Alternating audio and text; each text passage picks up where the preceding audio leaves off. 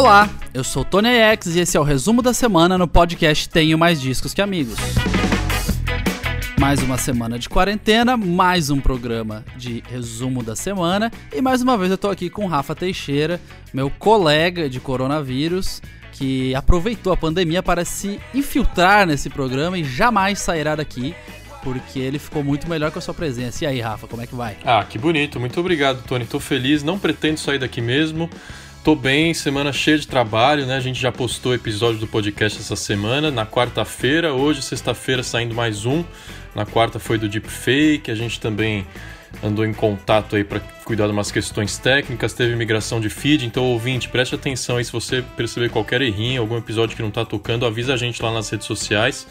Mas acho que tá tudo certo. E bora seguir trabalhando que essa quarentena tá, tá até que produtiva, Tony. Até que produtivo, exatamente. Eu, cara, ontem eu tava conversando com um amigo meu, advogado, e ele é especialista em direitos autorais. Ele trabalha muito com músicos, bandas e tal. E ele falou que o trabalho dele aumentou de um jeito que, assim, ele quase não tá conseguindo dar conta, porque as bandas finalmente estão com tempo para reunir a papelada que ele sempre pediu. Assim, ele sempre pediu pra galera reunir a papelada, organizar nome de autora, aquela parte burocrática chata, mas que é fundamental para você arrecadar direito autoral. E a, a, banda sempre ficava, puta, mas a gente tá trabalhando, o cara que faz isso tá ocupado. Agora a galera, né, ficou em casa, se isolou, deu um tempo e tá conseguindo mandar as coisas que ele pediu, então ele tá trabalhando redobrado. É engraçado como algumas áreas tiveram realmente aumento de trabalho, né, ao invés de diminuir. E começando esse resumo da semana, eu acho que a gente tem que falar principalmente sobre duas questões, duas questões que andam em paralelo e são as duas questões é, mais latentes dessa semana aí, que acaba hoje, dia 17 de abril. Acaba hoje, assim, né? Comercial, semana de dia útil, né? Ela acaba amanhã, mas.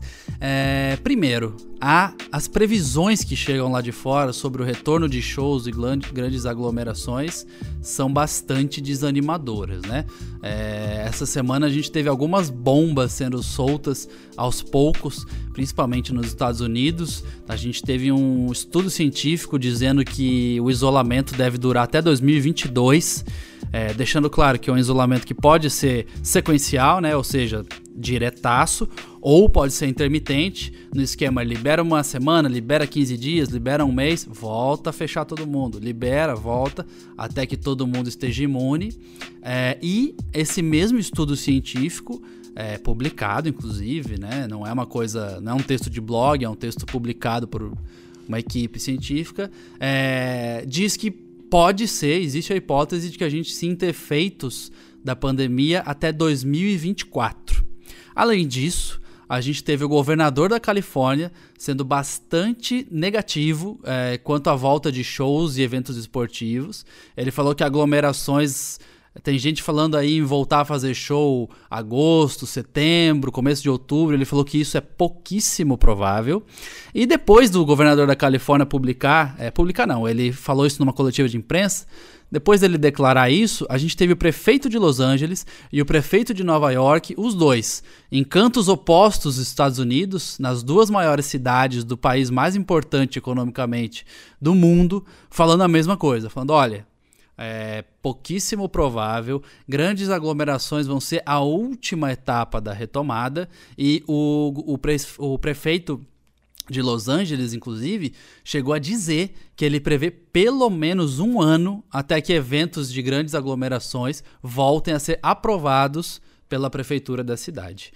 E, obviamente, isso é terrível. Isso é terrível para a indústria do entretenimento, isso é terrível para o artista, é terrível para o road, é terrível para a gravadora, é terrível para nós, né? Que falamos sobre música, que vivemos disso e que estamos aqui todo dia. Então, infelizmente, a gente, a gente fica triste de postar esse tipo de matéria. Só essa semana foram três ou quatro. Mas é uma coisa que está aí, a gente não pode omitir a gente não pode negar. A gente torce muito. Um dos prefeitos, eu não vou lembrar qual é, inclusive, falou que nunca se torceu tanto para que a ciência agisse tão rápido. Então a gente torce muito para que apareça uma vacina, um medicamento milagroso, algo que combata isso tudo aí, mas por enquanto é, a previsão é bem desanimadora. Essa semana o Facebook me mandou uma lembrança do Lollapalooza 2019. Bateu aquela saudade vendo os shows, vendo as fotos com os artistas, a gente trabalha lá no backstage e senti falta realmente de não de não estar tá no festival desse ano e de não assistir qualquer tipo de show. Mas imagina, quem já foi no Lollapalooza ou qualquer festival, pensa como é aquela aglomeração, tanto de gente que circula, tanto de fila que você pega, troca de dinheiro, troca de comida. Não dá para imaginar um cenário em que isso vai ser possível é, ainda em 2020, talvez até em 2021. Você estava falando aí dos Estados Unidos, é, é o atual epicentro da doença no mundo, né? São quase 700 mil casos e 30 mil mortes. Foram 2.500 mortes em um dia nas últimas 24 horas. Estava é, lendo uma notícia de que a Covid já é a segunda maior causa de morte em todo o país é, também impactando muito a economia. Outra notícia é de que no último mês, nas últimas quatro semanas, 22 milhões de pessoas já foram demitidas nos Estados Unidos porque as empresas estão tendo que cortar custo e sofrendo é, com, com os problemas de não conseguir abrir as portas. Né? E aí o Donald Trump hoje anunciou um plano é, com diretrizes para reabrir economicamente os Estados Unidos aos poucos, mas ainda deixando a decisão sobre isolamento social na mão dos governadores que parece que é o que vai acontecer aqui no Brasil também. Hoje a gente teve, hoje quinta-feira, dia 16, troca de ministro da Saúde num momento tão delicado, trocar o comandante de todas as ações relacionadas à prevenção ao coronavírus. Saiu Luiz Henrique Mandetta, entrou Nelson Tais, que é oncologista, uh, no momento em que o Brasil tem 30 mil casos e 2 mil mortes, foram quase 200 nas últimas 24 horas. É, e aí, nessa coletiva, teve toda aquela despedida do Mandetta, aplaudido pelos técnicos do Ministério da Saúde. Teve depois o pronunciamento do Bolsonaro, que ao contrário do Trump, é, atacou governadores que adotam medidas de restrição, falou que tem exagero no isolamento. É, isso na mesma semana em que o Supremo Tribunal Federal aqui no Brasil disse que os governadores e prefeitos têm sim poder para determinar essas medidas e são eles quem mandam. E o novo ministro, a gente está com medo de, do que ele pode fazer de alteração de política. Ele garantiu que não vai mudar nada de repente de isolamento social, que primeiro ele quer conhecer o vírus, então a primeira medida dele vai ser ampliar a testagem, conhecer o inimigo para depois pensar é, nas políticas no momento justamente em que as subnotificações assustam a gente, né? Já saíram vários levantamentos de grupos especializados de que o número de casos no Brasil está muito abaixo do que realmente é. Então vamos ver quais vão ser as próximas políticas aí brasileiras. O ministro, apesar de tudo isso, falou que tem alinhamento total com o presidente. E só por isso a gente já fica com medo. Fala-se em 12 a 15 vezes né, a subnotificação de casos da Covid-19 aqui no Brasil. Então, estima-se que quando você vê o númerozinho de casos lá, ele seja multiplicado pelo menos em 12 vezes e no máximo até 15 vezes. É, devido à falta de testes ou pessoas que morrem antes do teste ter o resultado divulgado é, e por aí vai. E a grande Fiz ironia... as contas aqui, Tony. São 30 mil casos confirmados. Se a gente multiplicar por 12, como você falou, seriam 360 mil o estado real do Brasil hoje. Exatamente. Esse é o número que um estudo recente publicou a respeito de do quanto seria o número real é, de casos no Brasil. O caso de mortes parece que não, não se aplica a mesma regra. Tanto que é, estima-se esse número de casos porque o número, a porcentagem de mortes é diferente, né? Então, assim, você pega a porcentagem dos países que estão fazendo mais testes, você vê que tem uma discrepância muito grande, logo você entende que falta notificar os ca mais casos que estão acontecendo. E a grande e triste ironia do isolamento e do distanciamento social é que quanto mais ele funciona, mais as pessoas acham que não é, ele não é necessário. Então, você imagina se a gente não tivesse fazendo isso, tudo que a gente está fazendo, de ficar em casa, do álcool gel, da máscara, de pedir comida ao invés de ir no restaurante e, e por aí vai, a coisa seria muito pior. Só que como a coisa não está sendo pior, as pessoas falam aí, ó, não tá vendo? Não precisa. Não precisa porque você está em casa, porque você está fazendo parte, porque um monte de gente está evitando esse contágio. Então é, é uma triste ironia que quanto mais o isolamento funciona, mais a percepção de muita, uma parcela grande da população é, de que ele não seria necessário. E isso que você falou, Rafa, dos 22 milhões nos Estados Unidos, esses 22 milhões de pessoas entraram com pedido de auxílio-desemprego nos últimos 30 dias. Você imagina o impacto econômico para um governo e para uma estrutura econômica de um país como os Estados Unidos, onde 22 milhões de pessoas entram com pedido de auxílio-desemprego em 30 dias. É muita gente, é muita gente. E é óbvio que a economia vai sofrer um baque gigante. Mas a gente tem que pensar que a primeira questão é que se a gente não fizer essa parte, se os governos não fizerem essa parte, daqui a pouco não tem quem leve a economia. A gente é, basta ver o exemplo aqui do lado, é um país que não faz fronteira com a gente, mas é, está aqui do lado, que é o Equador. Essa semana que passou, a gente teve notícias de que só na cidade de Guayaquil o governo passou a recolher 700 corpos de casas que estavam é, há alguns dias já perecendo é, por causa da Covid-19. O Equador não está dando conta de retirar os corpos. Hoje eu li um relato de um brasileiro que mora lá e falou que uh, o cenário é de filme de terror, porque de manhã ele vê o urubu em cima do céu dele e mais final da tarde ele vê a fumaça de corpos sendo queimados para dar espaço. Então assim, gente, é, é desolador. Mas a gente vai falar um pouco da segunda parte, que é o que anda em paralelo, que a gente falou aqui, que dominou essa semana, que são as lives. Sim. A maneira como as pessoas estão encontrando, os artistas estão encontrando, para driblar a falta de shows e para aparecer é, para um público. Essa semana, disparado, foi a que mais teve volume de lives e que a gente reportou aqui mais. A gente criou uma agenda lá no Tenho Mais Disco Amigos, então entre no tenhomaisdiscoamigos.com, é só procurar lá agenda, você vai achar a agenda de lives da semana. Semana que vem a gente vai fazer outra e a gente vai continuar assim até o fim da pandemia.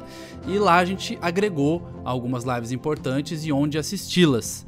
A gente vai ter o grande evento que é o Together at Home, né? Nesse final de semana. E nele vai estar. Tá, é um evento capitaneado pela Lady Gaga. Vai ter Paul McCartney, Ed Vedder, o Billy Joe do Green Day, Chris Martin. Vai ter. Agora expandiram o line-up, vai ter até a Anitta. Vai ter transmissão na TV brasileira. Vai passar nos canais Globo, na MTV Brasil, Multishow. Então, assim, é, algumas das maiores lives estão acontecendo agora. E mais que isso, Rafa eu percebo aqui, é, analisando os nossos números e tudo que a gente vive no dia a dia, o interesse pelas lives nunca foi tão grande. No começo tinha muito artista fazendo live, ah, opa, né, o que, que é isso? Agora as pessoas estão pedindo live. Quem não faz live, você entra no, no perfil de uma artista como a Peach, por exemplo, que eu entrei no Instagram dela essa semana. Ela lançou um especial de Instagram Stories, que ela gravou há algum tempo. E aí os comentários das pessoas eram só, live, live, cadê a live? Você tem que fazer live, eu quero chorar na tua live, eu preciso da tua live. As pessoas estão querendo muito ver artistas tocando. E aproveitando, é, a gente no Tema Disque Amigos não tem feito lives, mas a gente tentou dar uma abordagem diferente para esse material exclusivo e a gente criou um programa chamado Tenho Mais Disque Amigos em Casa. A gente publicou o primeiro episódio com a banda brasileira Eagle Kill Talent, que é uma banda que 2020 seria o ano dela. Eles vieram programando tudo para agora. É, final do mês de abril eles estariam fazendo excursão com Metallica no Brasil inteiro. É, no meio do ano eles estariam tocando com System of a Down na Europa e aí eles tocariam em vários festivais dos Estados Unidos e vários festivais europeus para divulgar um novo disco que ia ser lançado nos próximos meses. O show do Metallica ainda está de pé, foi adiado para dezembro, mas com essas notícias todas que a gente tem, a gente não sabe se vai acontecer. Mas a gente conversou com eles muito sobre essa questão, a gente adiantou uma música inédita deles e tem uma performance do vocalista, o Jonathan, é, também tocando uma música da banda, então ficou uma mistura, ficou um programa, né? Uma mistura de live com papo, com questões da vida, da morte e tudo mais. E você pode ver no YouTube, só procurar por TMDQA em casa ou Eagle Kill Talent, ou lá no nosso Instagram, o arroba TMDQA. Ficou muito legal. Também recomendo, no momento que a gente está testando formato novo aqui no podcast, também já consolidado com esse resumo, você continua é, testando novas possibilidades, novos tipos de programa também lá no Instagram, nas redes sociais do Tema Disso que Amigos. Então procure porque vale a pena. Você estava falando do, do impacto para o Eagle Kill Talent, do impacto para a indústria do, do, entretenimento. No começo do mês, o DataSim soltou uma pesquisa é, estimando os prejuízos. Foram mais ou menos 8 mil eventos afetados pelo surto desde o início da pandemia lá em março no Brasil. É, isso significa um impacto na vida de mais de 8 milhões de trabalhadores, porque eventos gigantes foram cancelados, né? O festival, a gente já citou Lula Palusa, a turnê do Metallica, tinha do Kiss, do Offspring, é, e financeiramente esses cancelamentos já, já representam um prejuízo de 480 milhões de reais. Então vale a pena a gente conhecer aí a, a experiência do Eagle Kill Talent, que apesar de tudo isso está indo para cima, está otimista e está com novos planos aí pela frente. É, além das lives, eu queria dar aquele momento de respiro e de dicas para quem está no isolamento social, procurando coisa para fazer o nosso próprio feed aqui do podcast, como eu já disse, essa quarta-feira teve um episódio muito legal. Foi entrevista com o Bruno Sartori, o bruxo dos vídeos, o cara que faz as melhores deepfakes brasileiras, explicando o que é essa tecnologia eh, e como ela pode impactar as eleições no Brasil e nos Estados Unidos, eh, como aproveitar dessa ferramenta em momento de pandemia para passar informação que seja verdadeira ou para tratar disso tudo com muito humor. Está bastante interessante essa entrevista sobre deepfake, nosso episódio de quarta-feira. E em breve, acredito que na semana que vem, teremos mais um episódio do Sampleado, o programa do DJ Diego Frank, falando de jazz, jazz RB dos anos 60, 70 e samples usados em música até hoje. Ele vai falar de Bob James, um tecladista lendário que é um dos pioneiros do Jazz Fusion. Vai estar imperdível esse programa.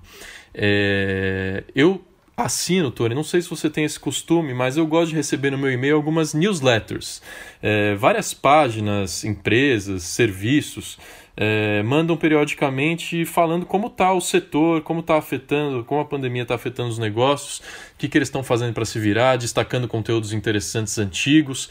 O, a newsletter da NBA, por exemplo, está muito interessante. Eu sinto muita falta de assistir basquete na televisão, ainda mais agora em abril, que ia estar, tá, acho que no meio de abril já estava acabando os playoffs, estaríamos indo para as finais da NBA. Eu tô órfão demais, eles estão liberando jogos inteiros, entrevistas com jogadores, campeonato de videogame.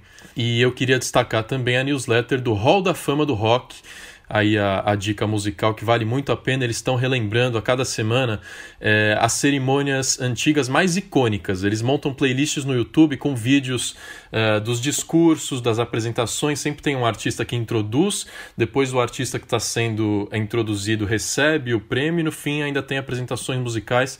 Eu acho lindo ver esses vídeos antigos. Eu estava vendo hoje a, a cerimônia de 1995. Teve introduzido o Neil Young o Led Zeppelin, Neil Young quem introduziu foi o Ed Vedder, Led Zeppelin teve um discurso do Aerosmith, esse ano também teve Janis Joplin, Al Green, muito lindo, vale a pena você procurar vídeos e as playlists do Hall da Fama do Rock. Você falou no, no basquete, já me bateu aqui a bad também, porque eu sou muito fã de beisebol. E a temporada estaria teria começado no final de março, aí começo de abril. E, e não começou, obviamente, não tem nada, não tem evento nenhum. É provável que esse ano não tenha campeonato. E é muito doido, né? Porque além da música, a música, inclusive, é menor que o mundo dos esportes, né? O mundo dos esportes é mais amplo e tem mais audiência e tudo mais. Uhum. E a gente fica falando todo dia de música, música, música, música, mas essa é outra indústria que foi extremamente é, impactada, né?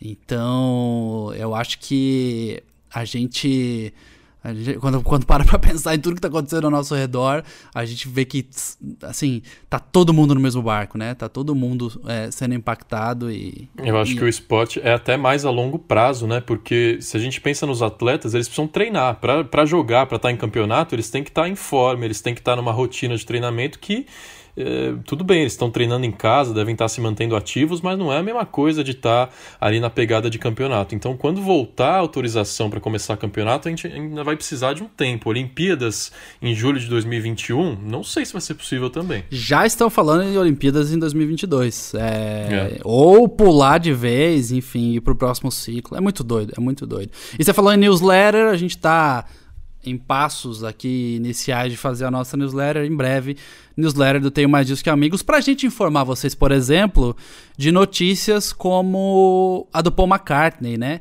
Ele deu uma entrevista para o Howard Stern, que é um radialista conhecidíssimo nos Estados Unidos. Ele é o dono da Sirius XM.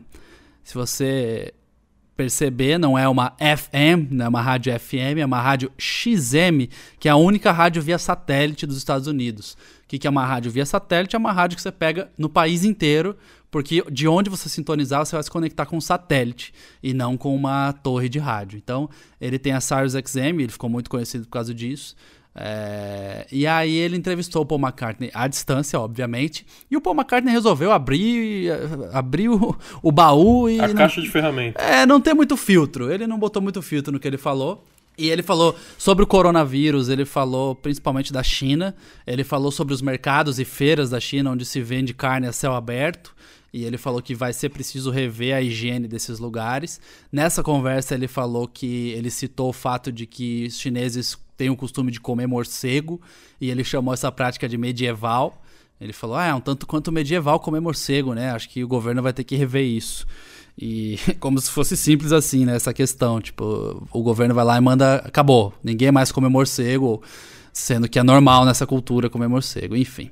É... E ele também falou que os Beatles são melhores que os Stones. Ele foi perguntado sobre isso, ele não ficou em cima do muro e ele foi além. Ele ainda disse que o Rolling Stones meio que copiou tudo que o Beatles fazia. Era tipo assim, ah, a gente foi para os Estados Unidos, eles foram. A gente fez um disco ao vivo, eles fizeram. então ele abriu a, a caixa Tinha de ferramentas, tomado algum negocinho falou. esse dia, né? É, eu, eu, acho que a quarentena é isso, né? A gente fica em casa, trabalha meio bêbado, bebe meio trabalhando. É. E eu acho que, acho que o Paul tava nessa vibe aí, não teve nenhum tipo de filtro.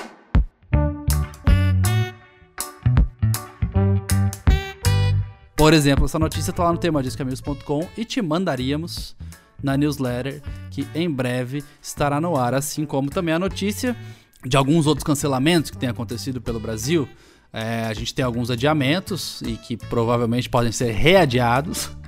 Né? Esses festivais, o Lollapalooza foi adiado para dezembro, mas novamente, se essas previsões se confirmarem da galera é, da comunidade científica, começa a ficar difícil achar que em dezembro vai ter show. A gente teve um cancelamento que foi da Rio to See, que é um evento muito legal no Rio de Janeiro, que mistura inovação, cinema, game e música. Há dois anos eles têm uma programação de música com curadoria do Zé Ricardo, que faz a curadoria do Palco Sunset no Rock in Rio. Esse ano eu tive o prazer de ser convidado para fazer parte da comissão da música na Rio to See.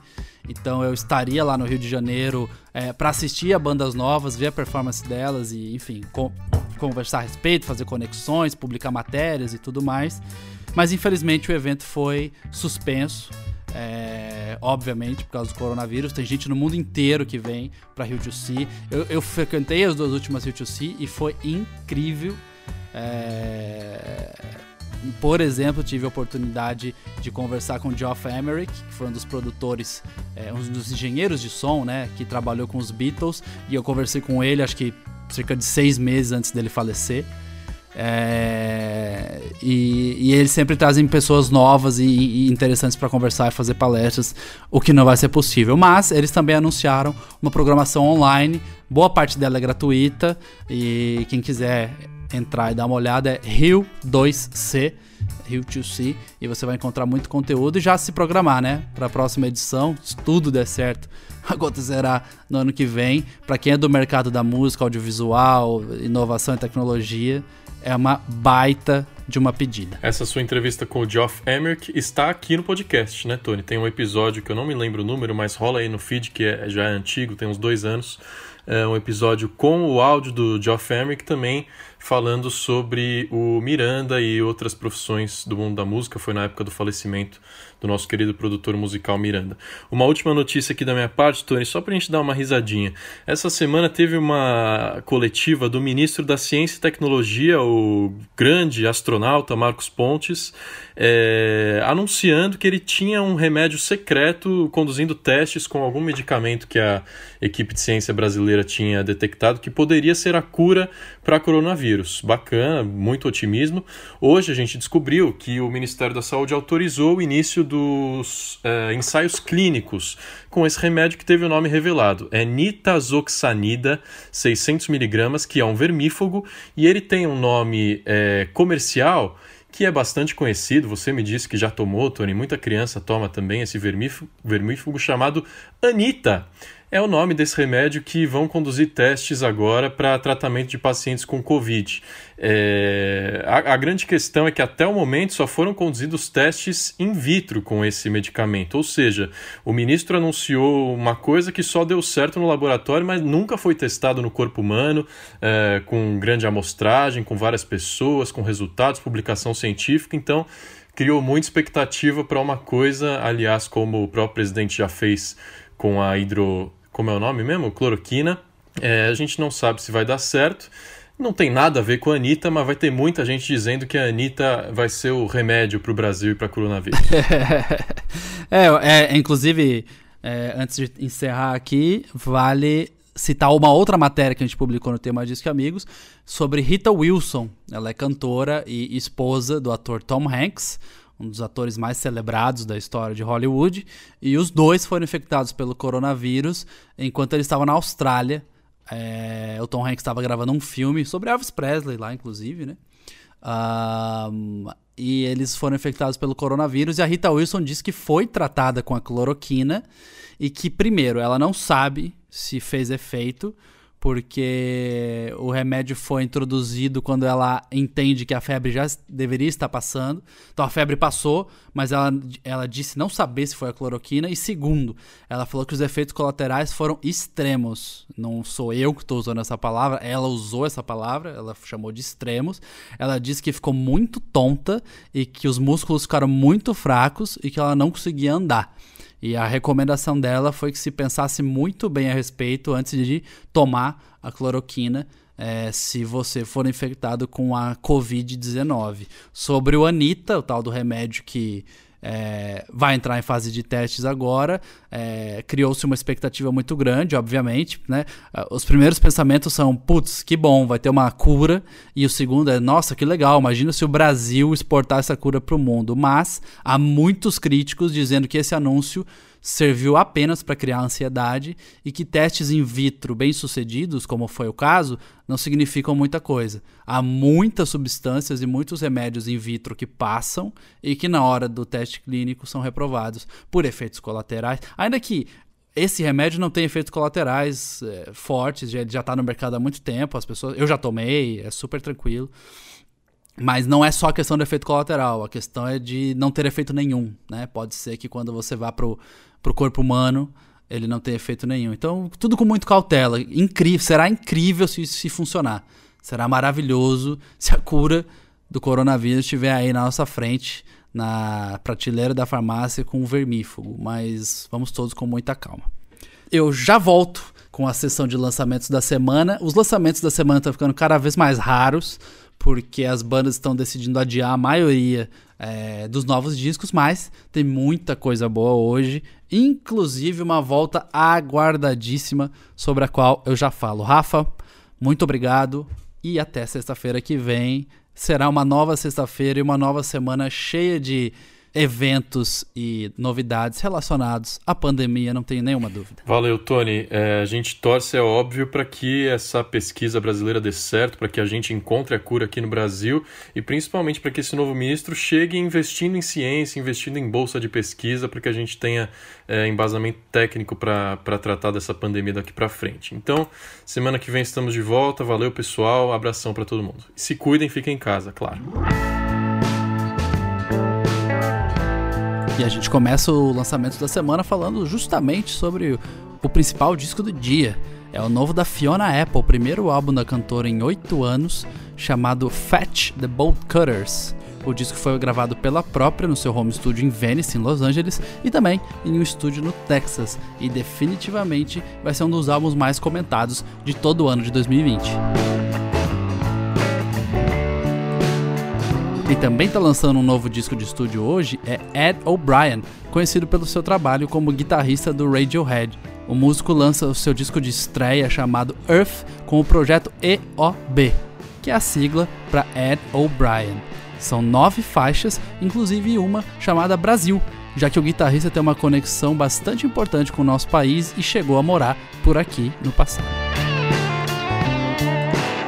Por fim, em uma semana onde a gente está vendo cada vez mais adiamentos de discos do que lançamentos de discos, a gente tem um novo álbum da The Smith Street Band chamado Don't Waste Your Anger. Essa é uma banda australiana muito bacana que faz rock and roll dos bons, misturando elementos como indie, folk e punk para uma sonoridade única. A gente recomenda bastante.